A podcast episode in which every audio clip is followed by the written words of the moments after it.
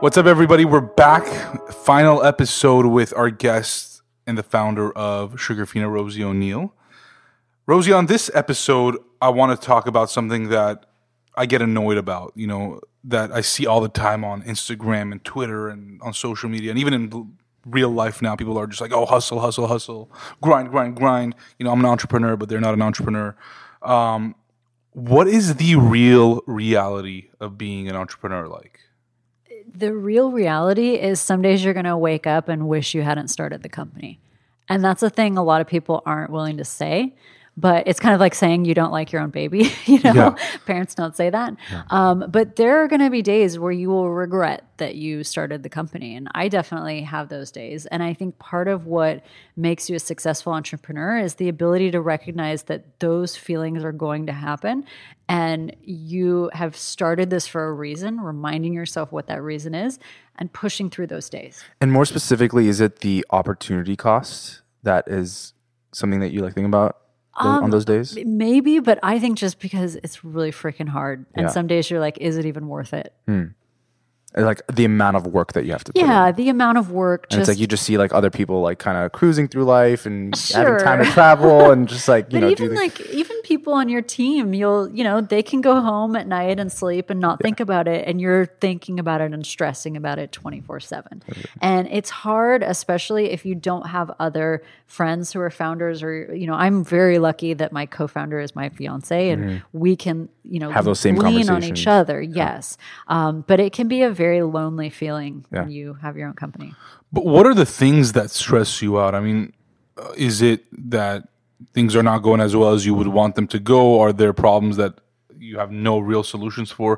What is it that's keeping you up or really kind of affecting your mood or giving you anxiety or any of those things? Yeah. Um, so there's always problems, but the problems as the company grows, the problems get more complicated. So our problems in the first year were, oh my gosh, we have so many orders. We need to go pack more orders. We're going to stay up till ten packing right. orders. Which like, is a good problem. It's a good problem, but like I can physically solve that problem. Yeah, it's the right. most exciting of all the problems. Yeah, it's probably. an exciting yeah. problem and I can do it. yeah. And yeah. now we have problems where it is so far beyond what one person can do. yeah. It's daunting, you know? Um, and so it's more about how do you make sure that you're building a really great team mm-hmm. and that people are inspired and they want to stay with you and that you're holding people accountable while also upholding, you know, your core values. Mm-hmm. Mm-hmm. Those things are really hard. And I think, you know, I look back fondly on those days when staying up till midnight packing orders was hard. Like that yeah. seems fun now. Yeah. Um, but it, it's constantly changing and there will always be challenges. And and throughout this time, as you're dealing with these challenges and learning a lot about yourself and how to like take on these challenges, how, what resources do you like lean on to continue to like to learn and how to adapt and try to tackle those challenges as best as you can? I have been really fortunate to develop just an amazing network of local entrepreneurs here in L A. Got it. So you just uh, like kind of reach out to whoever yeah, you think reach might. out. And, yeah. you know, it's like you go grab coffee or lunch and it becomes a therapy session. Because like I said, you know, most of these, most of us don't have like a big network of yeah. people to talk yeah. to every day. So that's a great time to just share, commiserate, learn, help each other. I have found the community in L A of entrepreneurs is just top notch. Yeah. Great people. Second to none. Yeah. I find it interesting because now at this point, Pat and I have probably sat down with close to sixty founders across L A, and almost every single one of them talk about problems, like problems in their company. And it's it's crazy because from the outside world, you're thinking, you know, companies like Coca-Cola and, you know, Hershey's or whatever. I mean, just whatever big company came to mind, that they must have just figured it out and there's no problems. But there's all these problems constantly, and you become more of a firefighter as a founder. But, you know, should people still start companies? I mean, should people still say, that's okay, this is going to be a part of the game, and then learn to accept it? Have you learned to accept that that might be the norm as the company grows? Oh, definitely. And by the way, big companies have problems too. Oh, I, mean, I like, know, yeah. I worked at Mattel, like yeah. way, lots of problems. Yeah. Um, I, I think it's more about there's just, within some people, there's they can't not create things. Like it's just they wake up in the morning and they have to go create things. Yeah. And like that's who I am. And there's a lot of people out there like that. And I think that's healthy. That's like a healthy human evolution. We should constantly be creating and evolving and trying new things. And yeah, it's hard, but so was colonizing America. You know what I mean? I don't yeah. mean to like trivialize yeah, yeah, it's a great it, example. But, you know, like we are a species of people who are really pushing things forward. And mm-hmm. I think that's great and it should mm-hmm. be celebrated. Mm-hmm. And do you think like, I mean, is there anything folks can do maybe ahead of time before starting a business to put themselves in a position to deal with these kind of, you know, um, imminent challenges? Or is it something that you just have to go through and, and because it's like such case by case type of thing that you have to learn it as you do it? I always encourage people to go work in a startup before yeah. you start a company. Because you see most of those you problems. See, yeah. You will see, and you'll also learn like, oh, I don't want to do it that way. I want to do it this yeah. way. And you'll kind of expect it.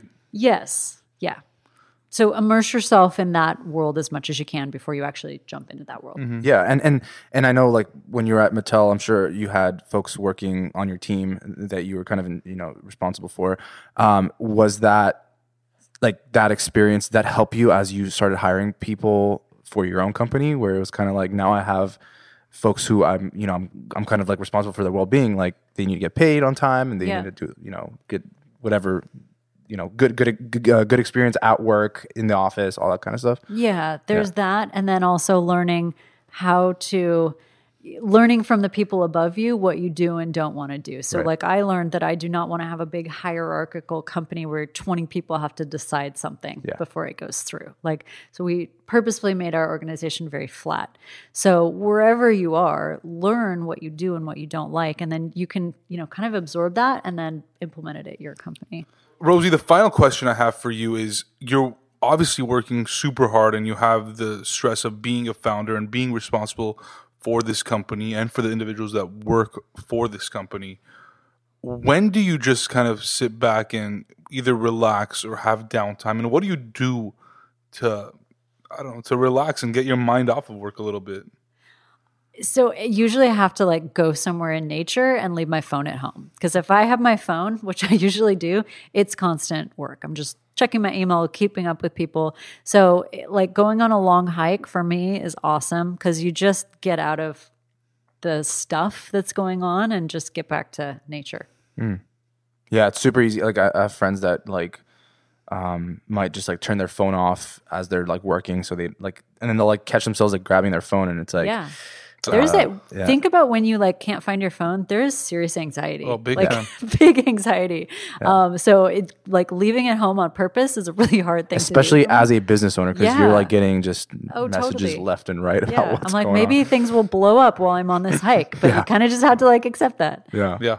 Well, this that. has been awesome, Rosie. Thank you so much for being on with us, sharing your story, sharing your insight. Uh, it's incredible the business you've built so far, and and you know both Pash and I. Uh, can't wait to see where it goes from here. So, and awesome. And just so our guests know, where can they find you and where can they find Sugarfina, both online and offline? Yeah, so sugarfina dot com and then on Instagram at Sugarfina. Um, we uh, have stores all across North America and also two in Hong Kong. How many stores are there now? Total? We're about fifty stores now. Wow. And more to come? More to come. Love, Love it. it.